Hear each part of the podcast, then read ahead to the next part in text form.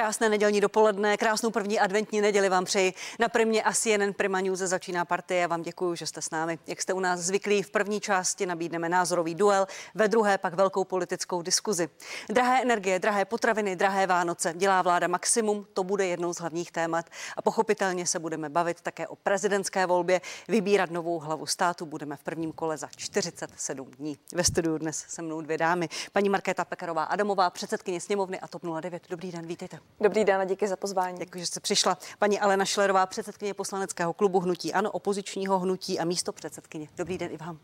Dobrý den a i já děkuji za pozvání. Já vám děkuji, dámy, že jste přijali naše pozvání a pojďme začít uh, rovnou tou prezidentskou volbou. Budeme mít pravděpodobně na výběr devět kandidátů a kandidátek. 12 uchazečů zákonem stanovené podmínky nesplnilo, někteří z nich se obrátí na soud. Tady jsou kandidáti v abecedním pořadí. Andrej Babiš, Jaroslav Bašta, Pavel Fischer, Marek Hilšer, Danuše Nerudová, Petr Pavel, Denisa Rohanová, Josef Středula, Tomáš Zima. Jenom eh, dva lidi z této devítky jsou občanští kandidáti, dalších sedm lidí se uchází s podporou poslanců nebo senátorů. Neprošli podle ministerstva například podnikatelé Karel Janeček, Tomáš Březina, Karel Diviš, kteří podle ministerstva vnitra nenazbírali potřebných 50 tisíc podpisů. Dámy, na jednu stranu ministerstvo vnitra vyřadilo kandidáta, kterému podle uh, jejich propočtů chybí 116 hlasů, to je pan Diviš. Na druhou stranu uznalo kandidátku, která má podpisy dnes už neexistujících zákonodárců, dokonce stran, které ani už dneska nejsou v poslanecké sněmovně, to je paní Rohanová. Jak se na to díváte, paní předsedkyně? Pan Diviš se má příležitost odvolat, to udělá tak, učiní tak. To už také v minulosti nastalo, kdy se někteří odvolávali, takže mm, tady v tomhle je to nastavené tak, že ty opravné mechanismy pro ty kandidáty existují. Co se týče paní Rohanové, je pravdou, že asi jsem nebyla jediná, kdo vůbec e, o její kandidatuře se dozvěděl až tento pátek, protože jsem nikdy předtím o její kandidatuře ani neslyšela a ani příliš o ní samotné, ale tam si myslím, že skutečně ten zákon, pokud je to takto vyložené, navrženo tím orgánem, který to má na svědom, na pravomoc eh, udělat, tak eh, je to v pořádku. Nicméně asi by bylo dobré, abychom eh, zpřesnili zákon, který se tohoto týká. To chce udělat Vít Rakušan, souhlasíte? Ano, ano myslím si, že je to na místě, souhlasím s tím, ale lidé mají možnost vybírat z devíti kandidátů, alespoň prozatím je jasno, že z devíti kandidátů, což si myslím, že je počet, který je adekvátní, že každý má příležitost si vybrat. Paní předsedkyně Šlerová, jak vy se na to díváte? Na to rozhodnutí ministerstva vnitra mnoho lidí zvedá obočí, dokonce někteří ústavní právníci lehce spochybňují tu legitimitu toho rozhodnutí. Je to kompetence ministerstva vnitra, takže já nechci tady nějakým způsobem do eh, úředníků jakkoliv kopat, eh, řekla bych lidově. Oni to nějakým způsobem uvážili. Těch věcí je tam víc. Mě třeba zaujalo i to, že prošli naopak kandidáti, kteří mají třeba podpisy někoho, kdo se podepsal i někomu dalšímu. To jsou také prostě pro mě takové. Tam už byl jenom spor o to u soudu, už jednou ano, to, to soud který, jako... který řekl, že by to tak nemělo být, tak jak jsem si četla tak. ve veřejném prostoru. Já si stejně myslím, že zpřesnění e, zákona nepomůže. Vždycky jediný, kdo může vyložit, jak to má správně vít, jakoukoliv normu, tak může nezávislý soud. Takže tady jedině soudní spor, ty soudní spory nás stejně čekají. Čili zákon byste nespřesňovala, tak jak říká paní předsedkyně a jak chce Vít Rakušan, kde on říká, že si po volbách sedne se svými podřízenými a bude to řešit. Dobře, tak vytvoří nějakou, e, bude muset to dát do parlamentu, bude to zase vyvolá to e, další, si myslím, debaty, bude to další možná i snahy eh, to nějakým způsobem novelizovat. Stejně ve finále bude muset rozhodnout nezávislý soud, pokud se na něho obrátí ti kandidáti, kteří jsou nespokojení a tím se bude tvořit jakási judikatura. Hmm. Zase to nemáme tak často, tyto spory, abychom dneska už ucelenou judikaturu měli. Na druhou stranu možná ta politická diskuze, která by se vedla, by potom zamezila těm diskuzím, které povedeme teď, jako kan- zklamání těch kandidátů, jakési, jakési pochybnosti veřejnosti, která může říct, Bůh ví, jak to je, jestli, jestli jsou vůbec ti kandidáti uznávání správně. Určitě je tam spoustu otazníků. Já spíš bych řekla, že jsem se i pozastavila na některými kandidáty, kteří prošli právě proto, že měli podpisy od eh, třeba i eh, zákonodárců, kteří už dneska nejsou. Paní Rohanová, tu se už dneska nejsou. Tam má podpisy ČSSD KSČM. Jsou tam kandidáti, kteří mají vlastně podpisy od někoho, kdo dal podpisy i někomu dalšímu. To jsou všechno hmm. otázky, které určitě by měl se k ním vyjádřit soud. Paní předsedkyně, eh, co z toho eh, u vás vyvolává pochybnosti? To, že zákonodárce, poslanec, senátor může dát podpis nekonečnému množství kandidátů, nebo že se mohou podepsat už takto s předstihem i poslanci, kteří už ani poslanci v době volby nebudou? To, že může dát vícero poslanec a nebo senátor podpis vícero kandidátům, vlastně vysvětlují ústavní právníci, například renomovaný ústavní právník pan Kysela, ale i další se k tomu už vyjadřovali a ono dává určitou logiku, že vlastně nelze pak zpětně dohledat, kterému z těch kandidátů dal jako první a pokud bychom tedy dali příležitost jenom v tuhle chvíli, a není to tak specifikované v zákoně přesně jenom jednomu, tak by to bylo jasnější. Na druhou stranu si myslím, že tohle není tak zásadní úprava, ale pojďme o tom diskutovat. Máme do dalších voleb, myslím si, docela dost času na to, abychom se o tom pobavili. Tato vlastně forma nepřímá byla jasnější, přímá má možná teďka ještě některá úskalí, která postupem času také, jak ji ještě nemáme tak zažitou, nemáme ji tak dlouho, tak odhalujeme a měli bychom na to být schopni jako zákonodáci reagovat. To je naše práce. Teď eh, se soustředíme na to, kdo tak. kandiduje, kdo bude nejlepším prezidentem. Pojďme se, na, pojďme se na to soustředit i my tři. Za 47 dní bude první kolo. Paní předsedkyně Pekarová Adamová, vy podpoříte někoho konkrétního, řeknete, toto je můj kandidát, toho dáte to doporučení svým voličům TOP 09, nebo zůstanete v koalici spolu s výběrem tří? My jsme v koalici spolu podpořili tři konkrétní kandidáty, všechny tři, jak je vidět i po tom pátečním rozhodnutí ministerstva vnitra zůstávají v té volbě, takže eh, si myslím, že na tom není potřeba nic měnit.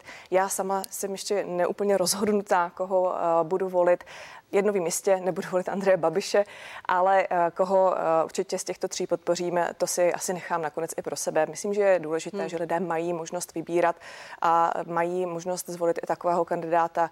Eh, jsou mezi nimi tací a tito tři to jsou určitě, kteří budou skutečně kvalitně vykonávat ten mandát prezidenta Rozumím. ve prospěch občanů, budou dobře zpravovat tuto zemi nejen ve prospěch svůj, ve prospěch svých ekonomických nebo jakýchkoliv dalších zájmů. Podle čeho se rozhodnete? Pro mě je důležité, aby Prezident byl skutečný demokrat, aby to byl člověk, který bude dobře reprezentovat Českou republiku. Tam pořád váháte mezi a, těmi svými možná předvybranými? A aby byl, aby byl schopen opravdu naplňovat ten mandát tak, jak je daný ústavou, nikoliv si různě ohýbat to, co je v zákoně napsáno ve svůj prospěch. A to všichni tři určitě splňují. To všichni tři určitě splňují. Proto mě zajímá, budou podle čeho se potom vyber, podle čeho se nakonec svého kandidáta vyberete? Je to ještě také nějaký čas podle toho, jak se budu vyjadřovat v debatách k mm. nějakým tématům, která se prezidentského mandátu týkají. Ale pro mě je důležité, že u všech tří mám důvěru v to, že skutečně chtějí kandidovat ve prospěch občanů.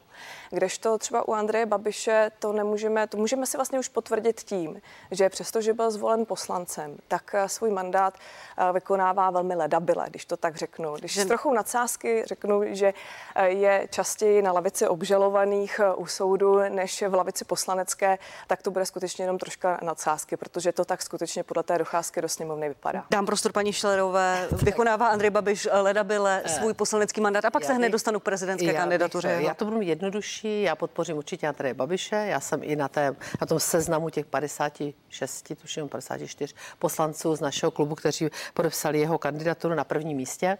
Aby jako mě předsedkyně nepředpokládal Logicky mě novináři nemuseli hledat někde e, složitě. E, takže já to mám v tom směru jednoduché. Hnutí ano je nejsilnější politická strana v této zemi. Nejsilnější má také klub eh, v parlamentu, takže je logické, že vygenerovala jednoznačně svého kandidáta, zkušeného politika, bývalého ministra financí, bývalého premiéra, což když se podíváme zpětně. A, a outsider, jak říká Andrej Babiš. Je Andrej Babiš outsider? Ne, já s tím nesouhlasím. Tak proč já to také, říká? Já také, tak eh, to se zeptejte jeho. velice, velice ráda bych do duelu tady s nikým přijít nechce. Já jsem mu to teď zrovna vytýkala na výjezdu v Jihomoravském kraji, kdy jsem mu říkala, že se mi nelíbí, že to říká. Já si myslím, že on to říká z nějaké takové vnitřní pokory a vnitřního... A není to taktika, dělám ze sebe outsidera? Ne, ne, ne, ne, je to, on takový prostě je, on vždycky má tendenci se spíš podceňovat a já jsem si vždycky vzala mikrofon v tom Jihomoravském kraji a řekla jsem, co si myslím já. Takže určitě ho nepovažuji za outsidera. Já si dokonce vzpomínám, jak byl outsiderem Miloš Zeman, než se poprvé stal prezidentem. Takže já si z tohoto nějak těžkou hlavu nedělám. Já věřím, že lidé jsou moudří a zvolí právě člověka s politickou zkušeností a ne nějakého králíka z klobouku. Jenom to, že koalice spolu nebyla schopna vygenerovat jednoho jediného kandidáta. A to ještě neznamená, že jsou vlastně, králíci z klobouku. Eh, no, nevíme nic o jejich názorech pořádně. Nevíme nic. To jsou prostě, já když poslouchám některé eh, proslovy, já si to občas pustím, tak pro mě jsou to prázdná slova, za kterými nejsou žádné činy, žádná politická zkušenost, žádná zkušenost občanů s tímto člověkem v politické kariéře. Takže pro mě jsou to prostě králíci z klobouku. Paní předsedkyně uh, poslanecké sněmovny, to, že jste nedokázali vygenerovat jednoho kandidáta, nemůže nakonec vést ke zvolení Andreje Babiše? Nemáte tu vnitřní obavu, že prostě ta roztříštěnost nakonec nahraje Andrej Babišovi? Naopak, já jsem přesvědčena o tom, že tím, že jsme podpořili tři kandidáty, z nich jeden také je politik, není to jenom Andrej Babiš, který už má za sebou nějakou politickou kariéru.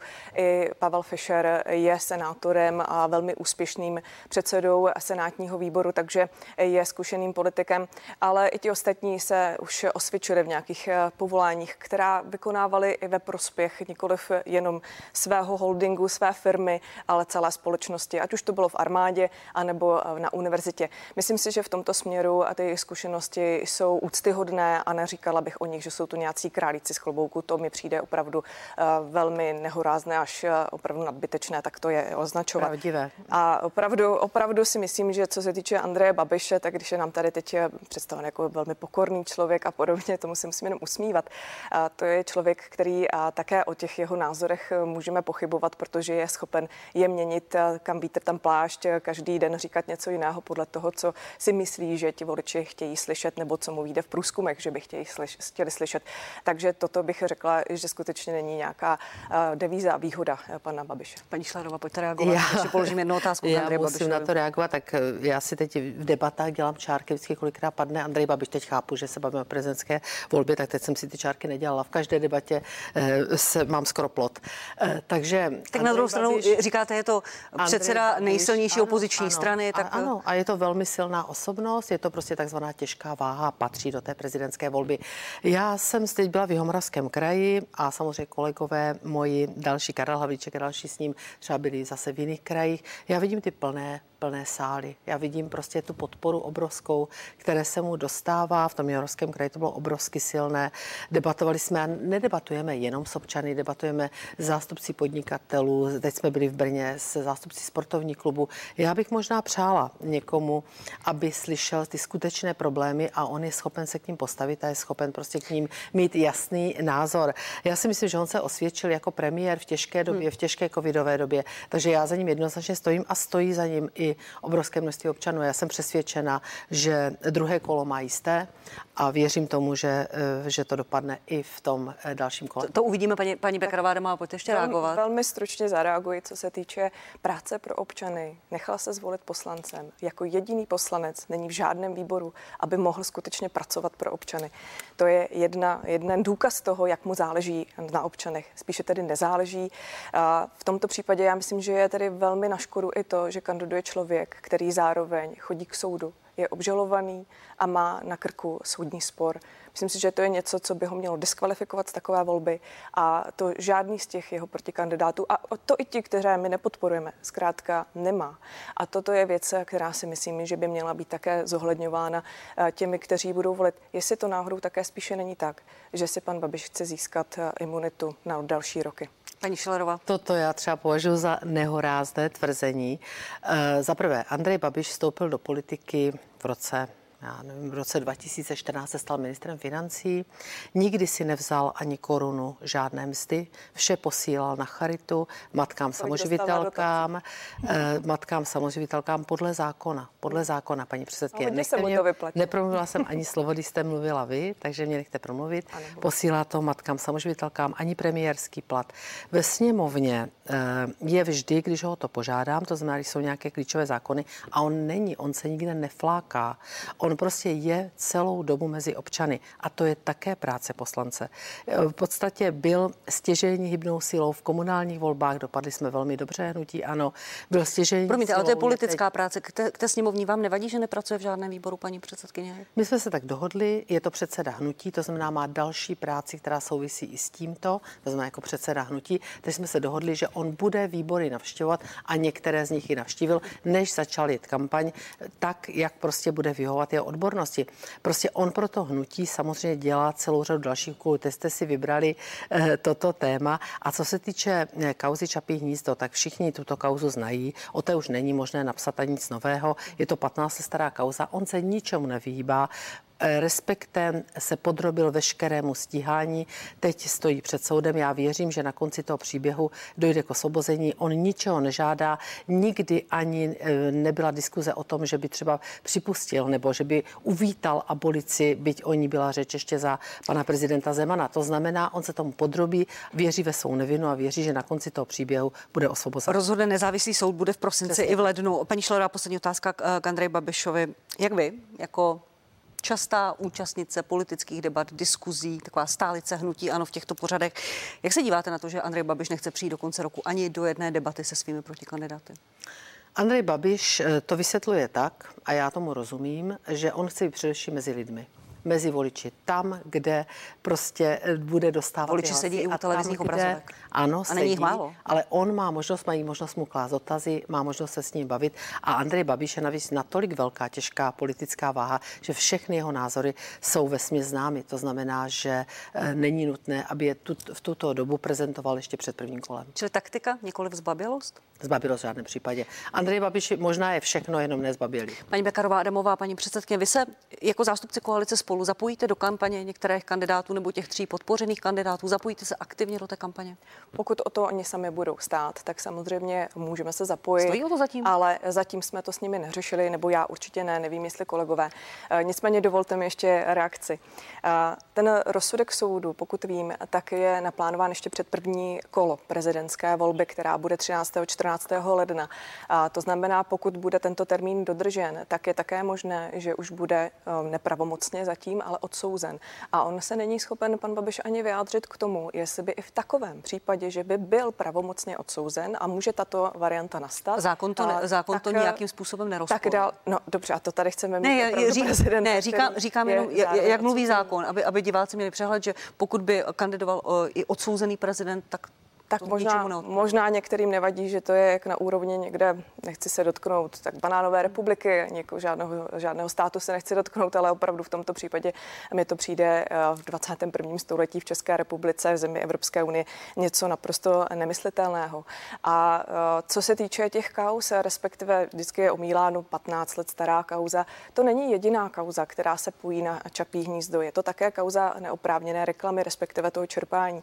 Eh, jsou to také ještě ještě doposud nevysvětlené kauzy, které se týkají dluhopisů. Jsou to věci, které se týkají nákupu ve Francii, toho zámečku na Riviéře a celá da, řada dalších, které jenom nejsou ještě v tom stádiu, jako je naopak Čapí hnízdo. A když tady slyším vždycky ty srdcerivné eh, zasílání platu eh, na samoživitelky a podobně, eh, každý si určitě umí ve veřejných zdrojích dohledat, kolik Agrofert zaplatil na daných, kolik dostal na dotacích a jak se to za vlády Andreje Babiše za dobu, kdy byl 8 let ve vládách, tak jak se to zvyšovalo v jeho prospěch. Jemu se určitě tady toto vyplatí. Paní, paní Šledová, po, eh, pojďte reagovat, ale pojďte prosím postupně. Tak, Pokud by byl Andrej Babiš nepravomocně on, odsouzený ještě před volbou, a čemu, měl by podle vás čemu kandidovat? Se, čemu se vyhýbá, jsem nerozuměla, eh, co tím paní předsedkyně myslí. Tak on na tom konci toho příběhu také může být osvobozen. Takže nepředjímejme a nechejme prosím rozhodnout nezávislý soud. to může být tak, či tak. Andrej Promiňte, Babiš, ale pokud, hypoteticky, pokud by odsouzený byl nepravomocný. Já nemám ráda, pokud hypoteticky. Andrej Babiš se do toho pustil a určitě to nevzdá. Nevzdá to z žádného důvodu. Určitě do, do prezidentské volby půjde. Ty další kauzy, a teď čerpám jenom z, vežer, z, ve, z veřejných zdrojů. Co se týče neoprávněné reklamy, zaznamenala jsem ve veřejných zdrojích, že je to ukončená věc, že orgány činné v trestním řízení, státní zastupitelství potvrdilo, že to je ukončená věc. Co mluvíte o zámečku Ve Francii. Do dneška nikdo z orgánů či trestní řízení ve Francii Andreje Babiše nekontaktoval. Jenom tady čtete novinové titulky, které zamák pravdy na nich není. Já myslím, že je. A já myslím, že to moc dobře ví i Andrej Babiš. A že byť se snaží vykrucovat, tak tady v tomto případě se vždycky možná tím mlíny spravedlnosti milou někdy pomalej, než bychom si představovali, ale nakonec k ním dojde. On se jim také podrobil, vy nechte rozhodnout voliče, vy jste nebyli schopni vygenerovat ani jednoho kandidáta, za kterým byste si stáli a dneska ještě nejste ani rozhodnutá, koho z, těch, z té trojice, za z, těch, z té trojice podpoříte. Tak dáme, se určitě vyberou. Dáme děkuji tolik k prezidentské volbě, pojďme k energiím, protože na konci roku teď v této době přicházejí tisícům lidí v Česku nové výměry na placení elektriky nebo plynu, mnohdy jsou absolutně nad jejich možnosti. Než se vás budu, paní předsedkyně Pekarová domová i paní Šlerová ptát, pojďme si um, ukázat příběh uh, penzistky paní Evy Šmídové z Karlových varů, které přišel doplatek 32 tisíc za elektrickou energii a měsíční zálohy má dově 19 tisíc korun. Tato paní uh, prodala, co mohla, aby si koupila kamna na, na pevné palivo a bude tak chtít přečkat zimu. Tady je její příběh a její slova. Můj důchod je 13 tisíc necelých. Já jsem říkala si, že nějak to ustoj, ustojím, ale příští měsíc, kdyby mi strhli stejnou částku, tak je to háj. Nic pozitivního se nedá najít, protože je to těžký pro všechny seniory. A mě je 82 a já si už nemůžu přivydělat teď mi volala jedna paní, že mi daruje dřevo, že mi ho přiveze. Já jsem řekla, to moc děkuju, to budu potřebovat, protože já jsem, to, já jsem si to myslela, že mi to vyjde, ale to dřevo nevyjde. Tak tolik příběh paní Evy Šmídové z Karlových varů, paní předsedkyně sněmovny. Co na to říkáte? Hmm. Já eh, doufám, že paní ví také, jestli má nároky na nějaké další sociální dávky. Samozřejmě se zvedaly důchody, mimořádně se dle zákona valorizovaly v tomto roce už dvakrát. Od nového roku se budou znovu. Ona říkala, ale... že má důchod 12 900 a novou zálohu na elektrickou no, energii 19. A proto říkám, ve chvíli, kdy eh, jí nestačí samozřejmě ten příjem, to je jasné, to je evidentní, tak tady v tomto případě také je možnost se obrátit na stát s pomocí ze sociálního systému. My jsme eh, i tyto sociální dávky opakovaně výrazně zvyšovaly v tomto roce. Přídavek na bydlení, myslím, že by se určitě jí týkal, ale i ta záloha je nehorázně vysoká, takže myslím, že by měla být podrobena přeskumu. ERU dělá pravidelně vlastně celou řadu, teď se znásobil ten počet přeskumů takovýchto faktur i zálohových faktur, protože my jsme zastropovali ceny, zastropovali jsme je tak, že od 1. ledna už budou platit, ale i do té doby už jsou povinni a přicházejí nové. Strop je pro některé lidi pořád Dokončím. stále vysoko a stává se novým standardem. Dokončím, eh, že ty firmy mají povinnost, mají ze zákona povinnost už teď v těch zálohách ten strop zohlednit samozřejmě. Takže pokud i přes to zohlednění, i přes ten strop je ta faktura takto vysoká, tak já se přiznám, že se mi to zdá uh, velmi ne- nemožné, protože ty faktury jsou opravdu většinou nižší a že uh, by se měl tedy přeskoumat ta faktura zálohová a zároveň uh, se také obrátit na stát s pomocí k tomu důchodu ještě sociální dávka. Va, va, vaše rada, vaše, váš vzkaz, paní Šlerová, pro, takové, no. pro takovou paní, která ne, není sama s těmi problémy, ty zálohy chodí, jsou velmi vysoké a často nad možnosti lidí. Já dostávám denně, denně x zpráv, nejvíc na Messenger, na Facebooku, na maily, všude možně. Toto slyšíme právě mezi těmi občany, kde jsme byli s Andrejem Babišem teď eh, vlastně na debatách, slyšíme to každodenně. Ehm, podobné příběhy, nebo ještě horší, nebo prostě srovnatelné. Je to katastrofa. Katastrofa. A já dostávám ještě další balík e, zpráv od lidí že absolutně se spožďují dávky. Ty dávky, o které mluví tady zástupci pěti koalice, že, že se mohou obrátit a tak dále. Zase budeme napravovat ve stavu legislativní nouze v pátek nedostatky, protože tato vláda je prostě pomalá, není schopna za měsíce to připravit a ještě to chodí pozdě. A co je teda kuriozní, tak mě posílají občané na, na takovou namnoženou stejnou odpověď z, ze sociální zprávy, kdy jim sdělují, že je to kvůli tomu, že pan ministr vetoval, pan prezident, prezident vetoval promiňte, vetoval rozpočet a oni tím pádem nemají peníze. Co to je? Jak tato vláda pracuje? Ona přece má počítat s tím, jestli má peníze, nemá peníze, vymlouvat se na veto prezidenta. Absolutně trestuhodné. Když jsme v té novele rozpočtu na rok 22 ještě v rámci těch pozměňovacích návrhů, které byly za 45 miliard v tichosti načteny eh, koaličními poslanci, tam bylo i 7 miliard na sociální, na sociální věci, na MPSV. To znamená, tato, pra, tato vláda prostě pracuje absolutně trestuhodně, absolutně prostě neprofesionálně a toto je důsledek toho všeho. A to samozřejmě k energiím doufám, že se ještě dostaneme, protože budeme v tom pokračovat. Nechám zareagovat paní předsedkyně sněmovny i na spožďování těch dávek, eh, možná tu, tu odpověď, kterou dostávají ti lidé od eh, sociálních úřadů, jsme viděli na sociálních sítích, kde, kde to opravdu je takto popsané. Je to opravdu vetem prezidenta a z toho to není žádná výmluva. je to skutečně tak. Rozpočet na rok 2022 byl novelizován. A paní předsedkyně to moc dobře ví, že to veto způsobilo, zkrátka způsobilo tady toto zdržení ve výplatě sociálních dávek. Pan ministr práce sociálních věcí předtím baroval. Byla to um, z tohohle toho pohledu bohužel je šitnost pana prezidenta, kdy došlo k snížení kapitoly rozpočtu, která se týká prezidentské kanceláře o 30 milionů a on se proto rozhodl to vetovat pravda. ten Promiňte, vetovat promiňte ten pan prezident to zdůvodňuje tím, že tam byly, že tam nebyly, po, že tam byly stále nízké příjmy, odvolává se na slib a dostanu se k vám, paní předsedkyně, šla na slib, e, že bude vrácena daň z příjmu na tu původní úroveň s předtím daňovým balíčkem. To, to Tomu nevěříte? Akorát, no to bylo akorát v důvodové zprávě tehdy, když když ten zákon procházel a i kdyby to mělo být a tedy opravdu po dvou letech zase vráceno ta eh, superhrubá mzda, tak by se to netýkalo ještě tohoto roku, takže by se to netýkalo novely rozpočtu na rok 2022, ve kterém teď eh, žijeme. Takže já myslím, že to je zcela evidentní, že to byla jenom kamufláž toho, o co ve skutečnosti šlo. Ale to už je za námi. Teď už eh, se snažíme o to, aby opravdu se nespožďovaly sociální dávky, ale to, že je to způsobeno tady touto komplikací, kterou mimochodem chválila i celá řada opozičních poslanců, eh, že pan prezident udělal správně, no tak eh, pak se ukazuje v praxi, jak to na občany dopadá. A komu skutečně jde o to řešení? No je, je to skutečně vláda. Já myslím, že je zásadní, aby eh, lidé věděli tři věci. Za prvé, energie budou. Máme je zajištěny, ať už zásobníky plynu, které jsou plné na 99, teď už asi 98% jsou zkrátka zajištěné.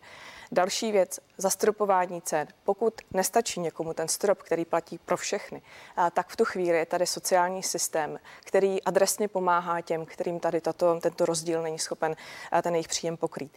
A pak je to samozřejmě otázka toho, že nechceme, aby to šlo na vrub ještě vyššího dluhu, protože to je velký problém také. A proto zaváží, zavádíme Winfoltex a tak dále, další nástroje, které by měly zajistit to, abychom na tady tyto nástroje měli dost peněz v rozpočtu. Já se ještě k energiím dostanu. Teď paní Šlerová, pojďte ano, zareagovat ještě, na veto pana prezidenta, ano, protože on se opravdu odvolával na ten váš slib, který jste mu vy jako ministrině financí dala. Vy jste řekla, že jste ten, to, tu omezenou platnost nemohla dát z legislativních důvodů do toho zákona, proto jste mu slíbila, že to bude platit jen na dva roky. A on teďka říká, já to chci mít splněno a ty příjmy tam nejsou a jsou. Ještě jednou větou zareaguju na paní předsedkyni, promiňte, paní redaktorko. Uh, Vyhra, vyhrajete hrozně unfair, protože nic takového pan prezident neřekl a vy mu podsouváte něco tak malicherného, prostě nebylo to fér, co se stalo s těmi 30 miliony, ale vůbec on o tom nemluví. Takže vrátíme se k tomu, co jste vlastně vy udělali.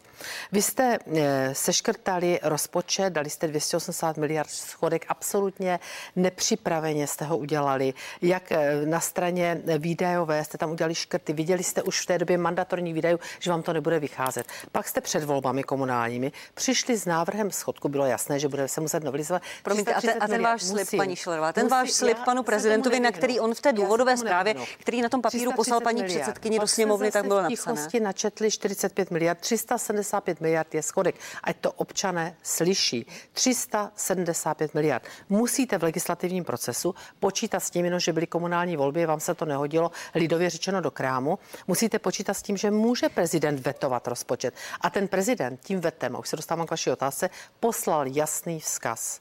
On poslal vzkaz, chybí mi plán konzolidace veřejných financí.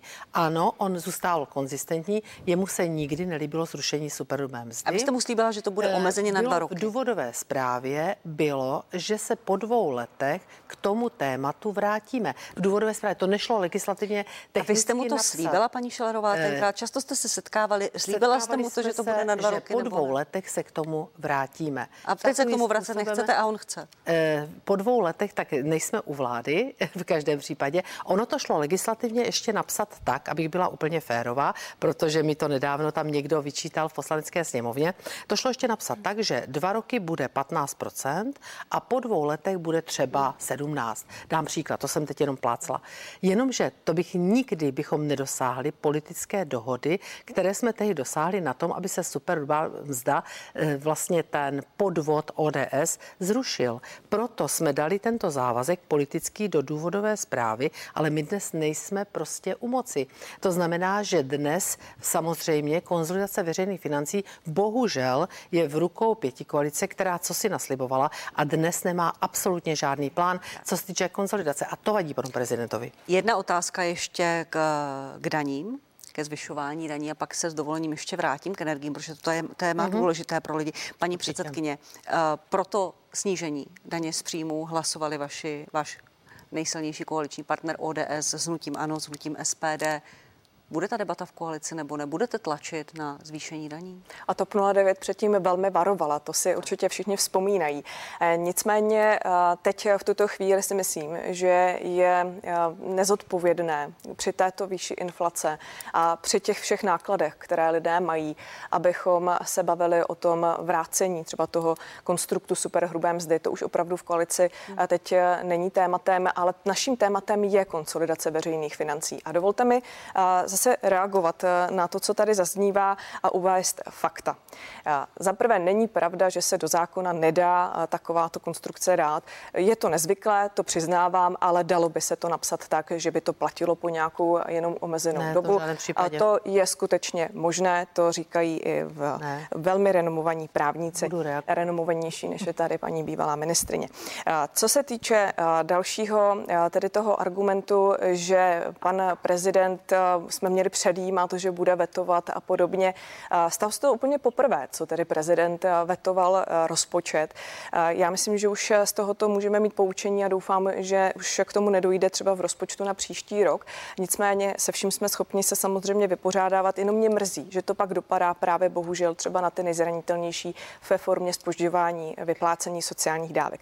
Co se týče konsolidace, my se k tomu samozřejmě teď musíme dostat, protože Vyzývá vás na roz... NKU, který říká, že je to, je to naprosto na místě a proto 09 je to uh, jedna z nejdůležitějších priorit vůbec. Uh, myslím, že je ale důležité také demaskovat to, jakým způsobem to komunikuje častokrát opozice, včetně tady paní poslankyně Šilerové. Častokrát říkají, pomáháte málo na jedné straně a jedním dechem dodávají a musíte krotit zadlužení. To je jako kdyby nám říkali, souběžně při tom, když řídíte auto, mačkejte jak na brzdu, tak nebo stlačíte jak brzdu, tak plyn. To víme všichni, že úplně stoprocentně nejde. Ale my se snažíme o to, abychom zvládli ten balans toho, že budeme mít eh, udržitelné finance. Máme ten cíl o 1% eh, jej snížit eh, strukturální schodek v poměru HDP. A co se týče naší pomoci veřejnosti nebo občanům, ta je teď skutečně na prvním místě, protože chceme udržet sociální smír. Nemůžeme si dovolit, aby lidé padali do chudoby. Tak. I tak, tak, i přesto všechno, děkuju, co se děje, děkuju, paní bohužel se to mnohých týká. A po, pojďme dopředu, prosím, dámy. Já vás nechám, paní Šilerová, zareagovat. Prosím, poslední reakce, ať nevedeme jenom technicistní debatu o rozpočtu, uh, protože to prázdné fráze, diváky vůbec nezajímá. Prázdné fráze, co tady slyším od paní předsedkyně, měla by říct přesně, jak to budou dělat ty konzultace. Slyšíme od pana premiéra, jak nebudeme zvyšovat daně. Vy to teď potvrzujete v pořádku, to jsem ráda, aspoň na něčem se dnes hodneme. Pak pan vicepremiér mluví o tom, že se budou zvyšovat daně. Do toho vláda zruší EET v pátek, eh, vlastně prosadila v poslanecké sněmovně, kde se připravuje o peníze, eh, o zhruba 13 miliard ročně, to znamená, to opravdu nejde ruku. Je to opravdu 13 miliard, to... protože opozice to spochybňuje, paní předsedkyně, spochybňují to i někteří daňoví poradci, že ten výnos není takto jasný. to spochybňovala, my jsme... A je to opravdu 13 miliard? se opírala o čísla ministerstva financí, nikdy jsem si je nikde z prstu nevycucala. 13 miliard to bylo z těchto dvou vln. Každopádně proč dnes podnikatelé volají, v podstatě ještě v pátek mi psali, já jsem tam citovala pana Kastnera, eh, velice poznámého podnikatele v oblasti gastronomie, restauratéra, člena představitel asociace malých a středních podnikatelů, citovala jsem pana Sailera, kteří mě to dovolili, mohla jsem citovat, je tam oba dali komentář pro server Seznam zprávy a tak dále. To znamená, to je jeden hod a druhý Čehy, hmm. čili v žádném případě ta vláda žádný plán nemá. A ještě k té vaší, k té vaší poznámce, eh, já se nebudu uhadovat, kdo je renomovanější právník nebo není v žádném případě. Já s veškerou pokorou říkám, že jsem byla sedm let členkou legislativní rady vlády, Komise pro finanční právo. Není možné, do novelou, do zákona, do textu, který zůstane prostě normativním, napsat, že 15% bude dva roky. Šlo by tam napsat po dvou letech, třeba 17, dávám příklad. Ano, to by Ale ne šlo. 15%, to by šlo. To by a proto šlo. politická dohoda tehdy nebyla a víte, že jsme to prohlasovali s vaší spoluvládní stranou ODS. Tak po, prosím, ne, nechoďme do minulosti k EET, ano, paní předsedkyně sněmovny. Váš kolega předseda poslaneckého klubu, pan Jakob, napsal konec EET, konec šikany, konec šmírování ve jménu oligarchy dnes definitivně napsal po tom pátečním hlasování, kdy sněmovna zrušila teda pravděpodobně definitivně EET. Bylo to politické rozhodnutí jenom? Samozřejmě, že my jsme nesouhlasili se zavedením EET, takže když máme tu příležitost díky občanům, kteří nám dali eh, podporu ve volbách a díky jim ještě jednou za to, protože jsme jim to i slíbili před těma volbami, tak ten slib plníme. A EET... Protože jste se možná opravdu připravili nějakým fungujícím systémem, on má podporu části podnikatelů eh, o, o, o pravidelné příjmy v rozpočtu? Tak eh, ta čísla jsou opravdu uh, lidově řečeno vycucaná z prstu. Ale když už tady s nimi operujeme, tak uh, to byla přece paní Šelerová a Babišova vláda, která za nějakou, na nějakou dobu zhruba tří let pozastavila platnost EET. Takže když vezmu v potaz, že toto pozastavení by bylo, a byla by tady to, ta, tato výše výběru a zavedené ty třetí a čtvrtá vlna, tak nás tady paní Babiš, teda pan Babiš a paní Šilerová připravili o 58 miliard korun za ty předchozí dva a půl roku, tři roky zhruba. No, tak jako... v tom případě tedy, eh, proč tak činila, když jí na tom tak záleží? Ne, ale zpátky k tomu EET jako takovému. My jsme slíbili, že budeme snižovat byrokratickou zátěž. Činíme tak. Jeden z těch kroků není jenom zrušení EET, ale je také možnost se, nebo respektive zvýšení eh, povinné registrace pláců k daně z přidané hodnoty z 1 milionu na 2 miliony a celá řada dalších kroků, ke kterým dochází. Tady v případě EET je potřeba připomenout, že to se týká jenom hotovostních plateb. A ty v roce 2017 opravdu tvořily většinu. Ale i díky covidu a díky tomu, že lidé přecházejí rádi na platbu bezhotovostní, tak podle odhadů, které jsou do roku 2025, už takových hotovostních plateb bude jenom 20%. Takže takovýto drahý, robustní tak, nástroj zavádět kvůli 20% mohu. to číslo nedělá. Už prosím, už prosím krátce. Velmi, budu, velmi, fakt budu to číslo se obrací eh, hotovostní, bezhotovostní platby. Jak Není už vlastně ten systém opravdu k ničemu zastaralý. hloupé, promiňte, paní předsedkyně, promiňte, velmi hloupé, co jste teď řekla. To, to jsou fakta. EET jsme zavedli jako dobrovolné i s vaší, s vaší podporou. A já jsem to tehdy komentovala slovy, že se nestaráte o anglický trávník, když vám teče do střechy. Když většina těch podnikatelů měla zavřené provozovny a v podstatě starala se o to, aby vůbec přežila, naštěstí díky našim kompenzacím naší vlády přežila a udržela si i, za, i vlastně pracovní místa, tak jsme udělali jako dobrovolné.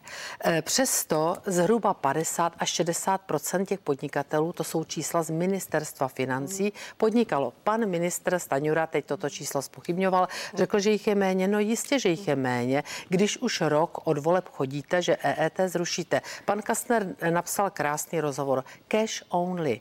To znamená, my se znovu budeme vracet ke cash only. A to, že se ty karty zvýšil počet karet. Bylo samozřejmě covidem, ano, s tím souhlasím, ale bylo i díky EET.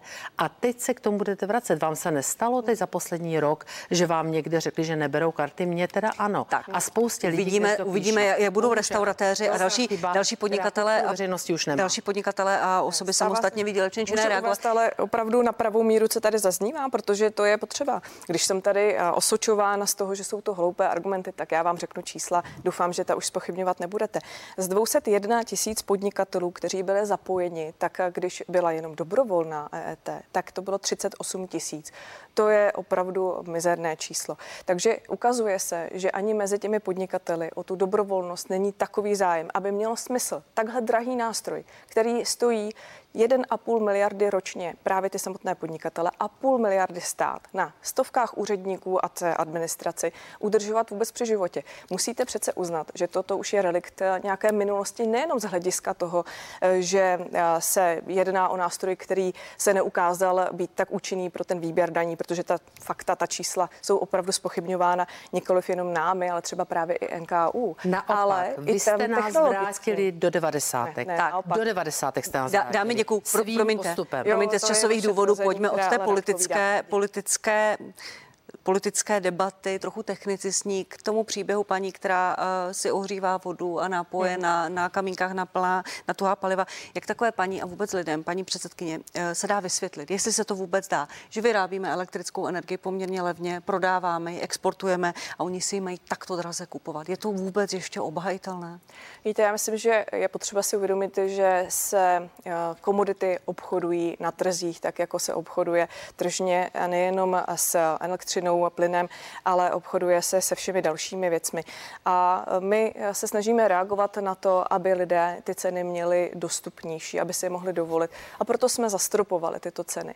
Není to vůbec levný nástroj, přistupujeme k němu však, aby právě eh, byla pro lidi tato energie, ať už elektřina nebo plyn, eh, dostupná. A to si myslím, že je ta hlavní zpráva, že není potřeba tady měnit ty mechanismy, i když i k tomu dochází ve své podstatě tím, že více regulujeme vlastně ty prodejce a, výrobce, ale tady v tomhle směru je důležité pro lidi a myslím si, že to je laická veřejnost a naprosto v tomhle potřebuje zásadní informaci, eh, že právě jsou zastropované ceny 6 korun za kilovat, včetně DPH u elektřiny, 3 koruny u plynu eh, za kilovat hodinu.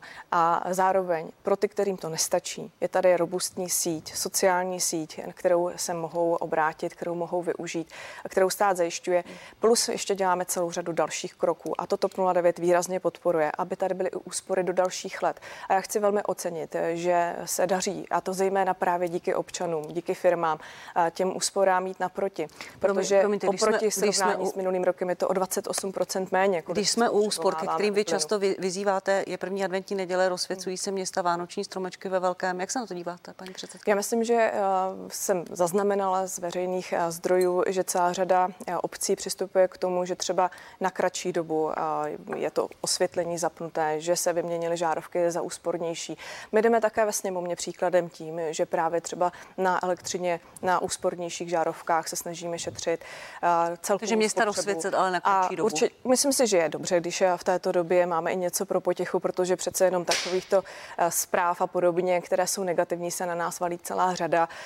Média ráda ukazují právě ty tragické příběhy, ale už méně právě se soustředí ta pozornost na to, eh, co se naopak daří a že je teď v tom předvánočním čase dobře, když budeme mít i nějakou potěchu, ale zase rozumně. A to, si, eh, to cením, že k tomu dochází u celé řady obcí, měst a že lidé svojí, eh, svým přehodnocením spotřeby právě přispěli k tomu, že ta spotřeba je nižší. Tak, děkuji paní předsedkyně Šlerová, vy jste kroutila no, nesouhlasně hlavou musím, u té debaty musím, o cenových stropech, pojďte reagovat. Musím, ono se to nedá vysvětlit té, té staré dámě ani těm ostatním, kterými se o tom baví. Paní předsedkyně tady tak krásně pochválila. Já si říkám, proč to teda ti lidé necítí? Proč to necítí firmy? Proč prostě máme takové, eh, takový, takový nárůst? My jsme, celá elektřiny v Česku v první polovině roku se zvýšila nejvíce ze všech zemí Evropské unie. O 62%, 62% je tam. Jsou to čísla Eurostatu, pak už je eh, za námi Lotis, Lotisko, Dánsko a tak dále. Některé země jsou dokonce v záporné hodnotě podle prostě tabulky.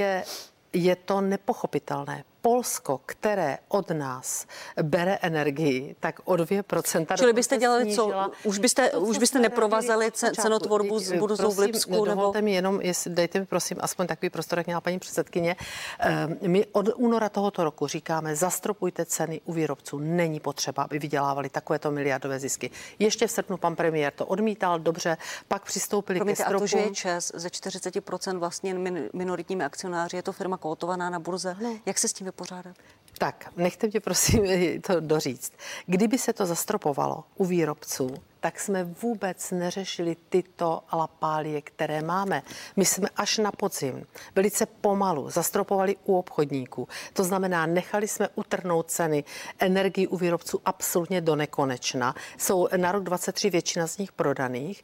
E, zastropovali jsme to vlastně na poměrně vysokých stropech. Tam je to přes 6 tisíc za megawatt hodinu e, vlastně bez těch distribučních poplatků. S těmi poplatky 7 až 9. Přesně 7 až 9 s těmi poplatky. A teď si vemte, že ti obchodníci nejsou nijak tlačeni, aby se snažili po ten strop. Proč taky? Protože jim to doplatí stát. My všichni ze svých daní. Teď se ještě nemůžeme dohodnout, jestli to bude 130 miliard nebo 100 miliard. V každém vládním dokumentu, který se projednal ve sněmovně, jsou různá čísla, abychom potom škrabajíce se pravou rukou za levým uchem tady přijali dvě daně, Windfall tax, to je daň číslo jedna a odvod z těch cenových stropů daň číslo dvě. Bez sporu jsou to daně. A tyto dvě daně vlastně jsou naprosto, za prvé, tam ještě hrozí u některých, u těch energetických eh, společností hrozí skutečně rdousící efekt u dvoje zdanění. Já nejsem žádná jejich mluvčí, jenom říkám, že to může dopadnout špatně, pokud se někdo z nich obrátí na ústavní soud. On už v tomto duchu eh, judikoval v minulosti. A teď se ještě vlastně nevíme ani, kolik z toho bude peněz. Když se podíváte do těch, do těch důvodových Děkuju. zpráv, tak se od sebe velice zásadně liší. Děkuju ale moc. naprosto v desítkách Máme miliard. Po poslední, Takže poslední... absolutně Děkuju. nezodpovědný přístup této vlády, který vůbec nevíme, kam půjde. Prosím, a přitom ti lidé neřeší jim to žádné problémy. Prosím, poslední, prosím, věta, musíme končit, paní předsedkyně. Tak a když tady paní eh, předsedkyně začala tím srovnáním s minulým rokem, Bohemia Energy, říká vám to určitě něco, protože přišlo od dodavatele ze dne na den. Od dodavatele přišlo milion odběratelů zhruba. A to byla ještě u moci vláda Andreje Babiše. Tak. To je jeden z těch zásadních důvodů, protože to roztočíme dámy, u nás. Dámy, to je vaše dámy moc krát vám děkuji. Jediná vaše odpověď, že to může Andrej Babiš. Za, u vás zase ne. za všechny Dámy, paní předsedkyně, paní předsedkyně Pekarová Adamová, paní Šilerová, děkuji vám. Vlády můžou za něco, nemůžou. Tak, jste vy ve vládě. Dámy, dámy, dámy, děkuji děkuji. Eh, Co jste udělali? Děkuji, že jste přišli na shledanou. Za malou chvíli pokračujeme na CNN Prima News ve velké politické diskuzi. Témata zůstávají stejná a jak vidíte, je o čem se bavit. Na shledanou za chvíli.